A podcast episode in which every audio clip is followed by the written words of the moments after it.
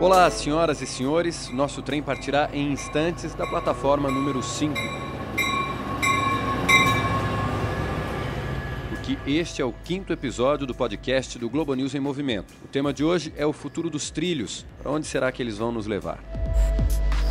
Bom dia, boa tarde, boa noite para você que nos ouve. Eu sou Victor Ferreira e participam comigo Rodrigo Carvalho, correspondente em Londres e um dos repórteres que dividem comigo esta série na Globo News. Hoje ele está aqui porque conheceu um trem do futuro para valer, né, Rodrigo? Salve isso, Hyperloop. Daqui a pouco a gente fala disso. Um abraço para todo mundo aí. Quem também embarca nessa com a gente é o Vladimir Fernandes Maciel, professor da Universidade Presbiteriana Mackenzie, doutor pelo MIT em Planejamento Urbano e Transporte muito bom te receber aqui, Vladimir. Um prazer estar aqui com vocês novamente. Espero que a gente vá para uma estação mais simpática do que a atual. Boa. Time completo, vamos nessa.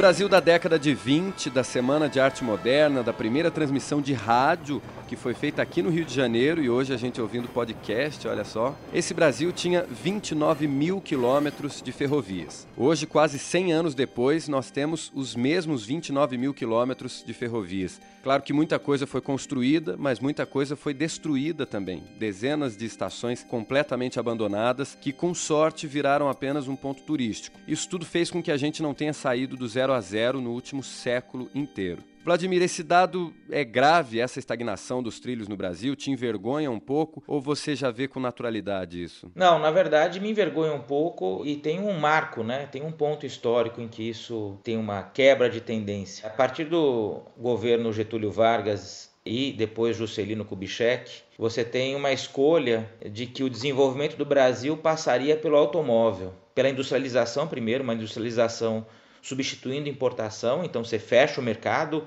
protege o mercado brasileiro, então a ideia de autossuficiência, se você fosse autossuficiente, você seria menos vulnerável externamente. E aí a lógica do governo foi ter uma indústria carro-chefe para puxar. E literalmente a indústria foi a indústria do carro. E aí você se acompanhar as estatísticas no tempo, você tem a quebra a partir do Juscelino. A partir do Juscelino você tem uma estagnação né? E aí uma perda do sistema de trilhos que vai sendo deixado de lado, seja para carga, seja para passageiro. Então as nossas cidades se estruturam a partir do ônibus e nosso transporte de carga a partir do caminhão. Eu já fui algumas vezes para a Europa, nunca morei aí, Rodrigo, mas sempre é um barato pegar trem, ir de uma cidade para outra.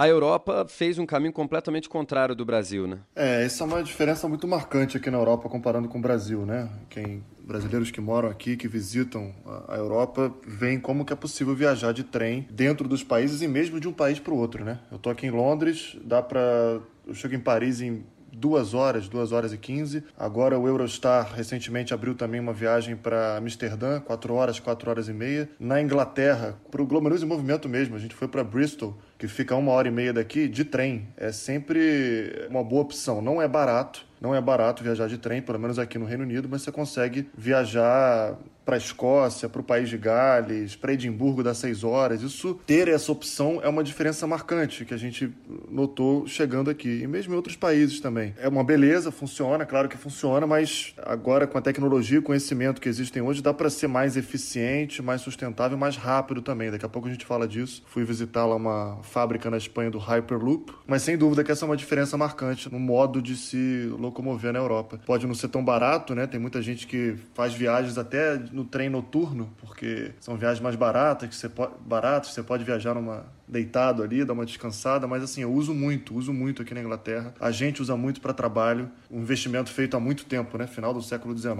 o Reino Unido tem uma malha muito extensa, que proporcionalmente é uma das maiores do mundo e funciona bem, com empresas privadas supervisionadas pelo governo federal e funciona bem. No esquema de competição, as grandes estações aqui de Londres, todas elas são integradas com o sistema de trem também. Ô Vladimir, aqui no Brasil o transporte sobre trilhos acabou ficando reduzido a transporte urbano, né? Em São Paulo, acho que temos a, a principal malha metroviária e também ferroviária da CPTM, a Companhia Paulista de Trens Metropolitanos. Como é que você vê a evolução dos trens urbanos aqui no Brasil, sobretudo em São Paulo, nos últimos anos? Olha, a gente tem uma coisa que eu até queria contrastar contrastar o que o Rodrigo falou. A gente tem um sistema que é totalmente baseado na oferta estatal. Isso que o Rodrigo falou de competição entre as empresas, de integração, de um sistema mais flexível, competitivo, isso aqui não tem. Então, assim, a nossa estruturação de transporte urbano é ainda a empresa estatal, como no caso de São Paulo a CPTM, e você tem a CBTU, né? No Rio de Janeiro você tem até a concessão, né, com as supervias, mas ainda é muito baseado no Estado. E a gente sabe que o Estado brasileiro, além de ter uma questão de eficiência, de gestão, tem um problema de grana. E transporte não foi prioridade. Então, nos últimos anos, o que a gente percebe, no caso de São Paulo, até vou falar agora em particular, uma tentativa de melhorar a eficiência do sistema. Então, compra de locomotiva, aliás, as locomotivas que a gente comprou em São Paulo no começo, as modernas eram usadas da Espanha. Então, para a gente entender o grau de atraso da gente, né? A locomotiva moderna de São Paulo era a que vinha usada, era da CAF porque era muito melhor. Tinha ar-condicionado, uma série de coisas. E aí veio um processo de modernização, só que muito lento, pela prioridade e pela capacidade do, do, governo do estado. Então a gente até hoje tem linhas em São Paulo com um sistema assim que do padrão europeu seria impensável. Você não tem um, um quesito básico chamado previsibilidade, né, ou confiança. Em inglês é reliability. Então você chegar na estação que a gente brinca na Europa, né, que tem os números quebrados, o trem parte 9h46 e ele chega em tal lugar, sei lá, 10h52. Isso é impossível pensar no Brasil, só que isso atrapalha a vida das pessoas, é sempre um tumulto. E a gente sabe, pelo relato até dos passageiros, né? Sempre tem algum problema. Então, assim, a gente está ainda com um sistema de século XX atrasado, a gente está no século XXI, tentando modernizar para chegar no começo do século XXI. E quando a gente chegar no começo do século XXI, a gente já vai ter, na verdade, mudado. A gente vai estar, tá, o mundo já está olhando para o século XXII. Né? Então, a gente está sempre defasado nesse sentido. Por falar em século XXII, Rodrigo, você foi conhecer o Hyperloop. Que troço é esse aí que pode viajar? viajar a mais de mil quilômetros por hora. Eu cheguei meio desconfiado lá, né? Por mais que a gente goste de fazer reportagens sobre o futuro, o Globalismo Movimento é uma oportunidade de ter contato com essas pautas, mas você fica meio assim, né? Até que ponto não é um empresário aqui tentando me vender uma ideia, mas o fato é que essa empresa que eu visitei, que tem uma fábrica lá na Espanha, em Cádiz, no sul da Espanha, perto de Gibraltar, de frente para o Marrocos ali, um lugar pequenininho, calmo, mas a empresa conseguiu um galpão lá. Tá fabricando o Hyperloop, não sei se já ouviram falar, quem está ouvindo a gente, mas é uma cápsula que circula em túneis a vácuo túneis despressurizados por levitação e sem a resistência dos trilhos e do ar pode atingir uma velocidade de 1.200 km por hora no pico. É mais rápido que muito avião comercial. O Rodrigo, meu xará, é um dos diretores dessa empresa, eu entrevistei ele lá. Ele fala que coloca um imã de neodímio, que é um considerado um super imã, né, embaixo do trilho, basicamente uma folha de metal. Então o que acontece? Basicamente é uma propulsão da cápsula e quando ela chega a mais ou menos 5 km por hora, já consegue gerar uma indução e levitar e manter essa levitação. E por conta da física básica ali, o magnetismo vai continuar sempre puxando essa cápsula para frente. Então o trabalho que se tem é de frear o tempo todo, o que acaba gerando energia para o sistema. E aí é um sistema que se paga, diz essa empresa, que é uma das duas empresas que largaram na frente. Um Hyperloop se paga em 10, 12 anos. Você diz uma linha de Hyperloop se paga em 10, 12 anos, porque tem toda a obra de construir o túnel também, né, de um lugar para o outro. Sim, aí vai, vai entrar, entra uma empresa ali, mas a linha em si se paga dessa forma. Uma ideia que usa uma tecnologia antiga, mas ganhou fama principalmente com o empresário Elon Musk, né, magnata do setor de tecnologia, que trata o Hyperloop como o quinto meio de transporte, vende a ideia de que em breve a gente vai estar falando, sabe-se lá se no podcast ou não, mas em algum canal de comunicação, em cinco meios de transporte, rodoviário, ferroviário, aquático, aéreo e no Hyperloop. Ele apresentou em 2003 o conceito desse projeto,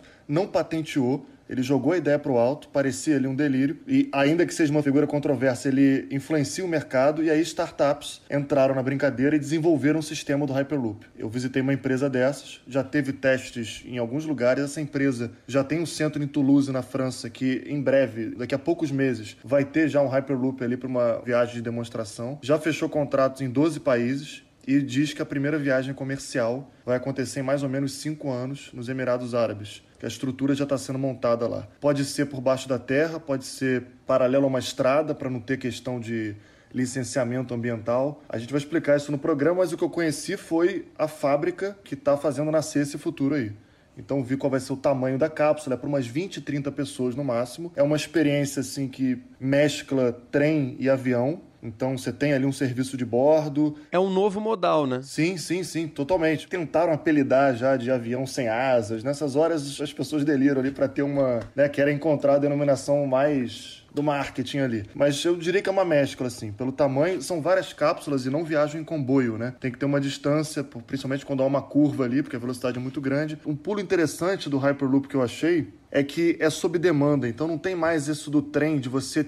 Eu quero ir do ponto A a B. Eu quero sair aqui de Londres e para Edimburgo, capital da Escócia.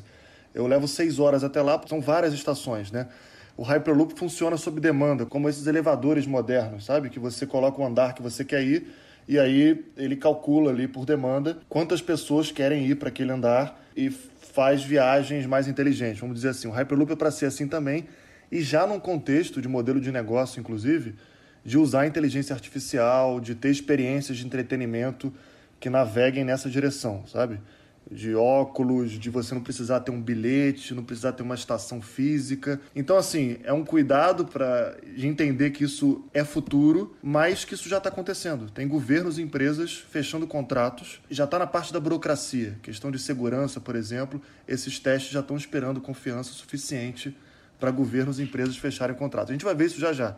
Daqui a alguns anos vai ter um vídeo pipocando no nosso WhatsApp. Aí, se o WhatsApp ainda existir, espero que não, com a primeira viagem comercial do Hyperloop. Ô Vladimir, enquanto os Emirados Árabes já estão pensando no Hyperloop e no século 22, como você disse, o que, que o Brasil tem que fazer para correr atrás do prejuízo? Ah, acho que a primeira coisa que a gente tem que lembrar é que o Brasil é um país de renda média baixa. Em padrões internacionais, nós somos ainda um país pobre, comparado com Europa, Estados Unidos, o que significa que alternativas ainda como o Hyperloop, que o Emirados Árabes pode fazer isso, o que é poder fazer? Não é só questão de construir, é depois qual é o preço dessa viagem. Né? Essa viagem não, provavelmente não vai ser barata, não vai ser um fare, um ticket que você paga como pegar o, o, ticket do metrô e seguir em frente, né? Vai ser alguma coisa, acho que provavelmente mais cara que o trem que o Rodrigo está falando na Inglaterra, mais barato ou ao mesmo preço que o avião em termos de velocidade, tempo de chegada. Então você vê que ele não consegue atender um grande volume ainda por cápsula, são 20, 30 passageiros. Então não é uma solução para mobilidade de massa. Por que eu estou falando toda essa história? Quando a gente olha para o Brasil, a gente está ainda naquela questão, eu preciso fazer a, a periferia das grandes cidades, conseguir chegar ao local de trabalho e depois voltar para casa. A gente está ainda nesse padrão de deslocamento do século XX, a gente não conseguiu resolver. E aí uma coisa importante é que os investimentos na malha ainda, você fala, é defasado. A gente, né, eu contei a história do trem que veio da Espanha, que é antigo padrão europeu, mas é moderno em relação ao nosso. Que a gente precisa ainda consolidar esse sistema para que ele consiga funcionar minimamente bem e com confiança para quem utiliza e, e, frequência regular, estabilidade do sistema, para a gente começar a introdução de novos modos. Porque hoje o grande problema não seria que a questão tecnológica que seria impossível. A primeira seria a regulação. Quem que ia fazer? Ia ser empresa estatal? Ia ser uma PPP? Como é que o governo ia regular e autorizar isso? Resolvida essa história no Brasil, teria que ter um volume de, de pessoas disponíveis a, a cada 20, 30 por vagão, de modo inteligente para viajar, que tivesse demanda entre Rio de Janeiro, São Paulo, etc. A gente viu pelo trem a experiência frustrada. Do trem bala? Do trem bala. Né? O trem bala, qual era o grande ponto dele? Não ia ter demanda. Né? A demanda não ia pagar, não ia ter viabilidade econômica. E olha que um trem tem um volume grande, né? então você imagina que vai poder se pagar, mas não tinha ainda volume grande, Campinas, São Paulo, Rio, que justificasse um trem bala. Né? Então a gente está ainda, a gente está um passo anterior, a gente precisa atender aquela demanda urbana, local, e, e essa demanda urbana é de gente pobre. Ou seja, não dá para ser uma tarifa elevada. Então eu, eu vislumbro para o Brasil assim que a gente ainda precisa comer muito feijão para conseguir atender essa demanda básica. A gente está pronto para essa segunda etapa. Né? Infelizmente, a gente ainda vai ficar olhando o século 21 como se fosse uma miragem, enquanto 22 vai estar funcionando. O nosso metrô, pelo menos o metrô de São Paulo, começou a ser construído no mesmo ano que o metrô da Cidade do México e estamos bem atrás, né, em termos de quantidade de quilômetros. É, a gente está bem atrás em quantidade de quilômetros, tem uma questão de eficiência, custo, obra, e tem uma coisa importante que a gente tem que lembrar, inclusive aconteceu essa semana o Conselho Administrativo de Direito Econômico autuou aí as empresas que atuam tanto na transporte de trens urbanos como metrô por formação de cartel. por sobrepreço nas obras, né? E é uma das fontes de caixa 2 mais importante, pelo menos no caso do estado de São Paulo, nos últimos 20, 25 anos, são as obras metroviárias, né? que são muito caras. Então elas ficam mais caras ainda porque elas vão financiar campanha e etc, uma série de coisas. Então assim, com todos esses problemas reais, a gente ainda não consegue ter um metrô que seja comparável com um país que tem o mesmo grau de desenvolvimento que é o México. Né? Rodrigo, o Hyperloop, pelo que você está nos contando, é um transporte de longa distância, né, entre cidades. No transporte urbano, aí em Londres, por exemplo, sobre trilhos, o que, que vem para o futuro? É mais investimento em metrô, né? Londres tem 12 linhas de metrô, o metrô clássico da cidade, e nove linhas do metrô de superfície, que tem percursos independentes ali. Então Londres é muito bem servida e está agora construindo uma nova linha que homenageia a Rainha Elizabeth II, a, a linha Elizabeth, porque num estudo é, concluiu-se que como tá, é muito caro morar no centro de Londres, tinha muita gente que trabalha aqui. Isso é uma característica relativamente recente de Londres, que trabalha no centro da cidade, mas teve que se mudar para além da zona 5 do metrô. O metrô aqui é dividido por zonas. A zona 1 é o centro financeiro e turístico também dos museus, zona 2, a zona 3, a partir daí vai ficando mais barato para morar. E tem gente que está agora criando, estão sendo criados bolsões ali para além da zona 5. Então essa linha Elizabeth ela vai cruzar a cidade de ponta a ponta, atendendo essa nova configuração da cidade. Então acho que é basicamente esperar isso. Londres tem uma, um sistema bem maduro de, eu acho que é interessante de observar de dados que foram abertos pelo governo então, há alguns ótimos aplicativos aqui em Londres que usam em tempo real informações públicas do transporte público para saber em quanto tempo você vai chegar a tal lugar. Não é só o Google Maps para dar nome aqui, tem o Citymapper, por exemplo, que é um aplicativo que funciona muito bem, porque Londres percebeu a importância de abrir esses dados. Então, Londres hoje em dia tem a ensinar com isso: investimento em transporte público e o uso desses dados, que tende a ser algo muito mais frenético no futuro. Né? A gente falou disso, tudo vai gerar dados. Né? Por exemplo, eu sou um baita de um preguiçoso, eu moro a 20 minutos de transporte público do escritório e com alguma frequência pego um Uber. Se isso gerasse estatística, políticas públicas locais com base na experiência de cada cidadão ali, de como ele, de que transporte ele usa, podendo usar outro mais limpo e tudo mais, poderia ser desenvolvido a partir de informações que a rigor hoje ficam comigo, né? E com a Uber, com a empresa. Então, se a Uber abre essa informação, governos locais e federais podem desenvolver políticas públicas para fazer com que as pessoas usem transportes mais limpos. E a gente falava do avião, dessa semana a gente deu uma notícia aqui de que uma companhia aérea grande da Europa fez uma campanha, claro que tem um quê de marketing aí, óbvio, isso volta para a empresa de alguma forma, mas incentivando os passageiros a sempre que puderem não viajarem de avião, mas de trem é, porque é um transporte mais limpo. Essa é uma bandeira da Greta Thunberg, aquela menina que virou referência no, no debate de, de, mudanças climáticas.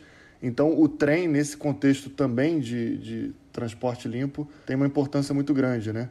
Espero que no futuro a gente precisar viajar menos de avião. Muito obrigado. Nosso papo Rendeu. Vladimir, você está chegando agora, o Rodrigo já participou disso antes. No nosso finalzinho aqui do podcast, a gente transforma esse podcast numa cápsula do tempo e pede para os convidados deixarem um recadinho aqui para ouvir em 2030. O que, que, você acha que a gente vai estar tá discutindo daqui a 11 anos? Poxa, assim, o que eu gostaria de ouvir é que a gente conseguiu de fato chegar no século 21 e em 2030 a gente não está discutindo as ineficiências do sistema de transporte sobre trilhos no Brasil. A gente está podendo falar, como o Rodrigo está falando hoje, né, o sistema mais antigo de metrô do mundo é da Inglaterra e continua em expansão conseguir ter essa perspectiva de que a gente resolveu isso, eu olhar para trás o que eu disse e falar, poxa, a gente conseguiu chegar. Tomara. E você, Rodrigo? Não dá para no Brasil a gente, infelizmente, incentivar pessoas a não terem mais carro porque não é a maneira mais limpa de se locomover, porque muitas pessoas precisam, porque não tem uma estação de trem na porta de casa ou de metrô. Então gostaria que em 2030 a gente tivesse cada um, não importa onde, em qual cidade, mas num lugar em que a gente não precisasse usar carro. Não tenho carro aqui em Londres, nem cogito comprar um. Várias pessoas da minha geração nunca tiveram carro próprio, alugam quando precisa e que o carro continue nesse, nesse caminho aí de se tornar algo supérfluo, que não é a realidade do Brasil ainda por questões estruturais. Não é porque as pessoas são necessariamente apegadas ao, ao carro, né? Eu também não tenho carro aqui no Rio de Janeiro, não, e estou muito bem com isso. Vladimir, muito obrigado pela disposição. Rodrigo, Valeu. Valeu, Vitor. Um abraço. Tchau, Rodrigo. Um abração. Até a próxima aí. A nossa viagem termina aqui. Esse foi o podcast do Globo News em Movimento. Eu sou Victor Ferreira e esse episódio teve a produção de Guilherme Ramalho e a revisão de Manuela Carpenter. A você que nos ouviu até aqui, meu agradecimento sincero. Até a próxima.